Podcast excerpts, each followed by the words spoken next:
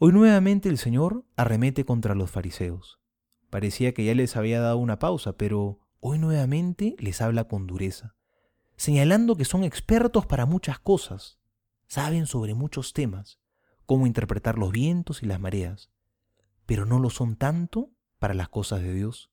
No entienden las cosas del Señor porque no saben escucharlo. Algo parecido nos puede suceder a nosotros.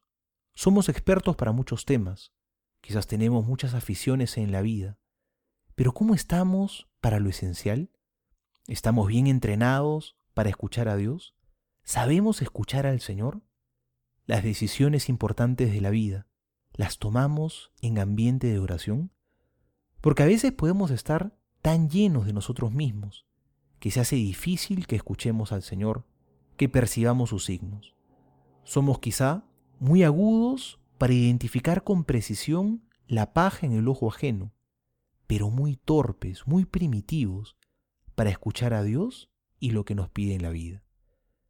Pidámosle a Jesús que nos ayude a tener oídos y ojos para lo esencial, para que aprendamos a escucharlo en la oración y a seguirlo en nuestra vida cotidiana. Soy el Padre Juan José Paniagua y les doy a todos mi bendición, en el nombre del Padre y del Hijo y del Espíritu Santo. Amém.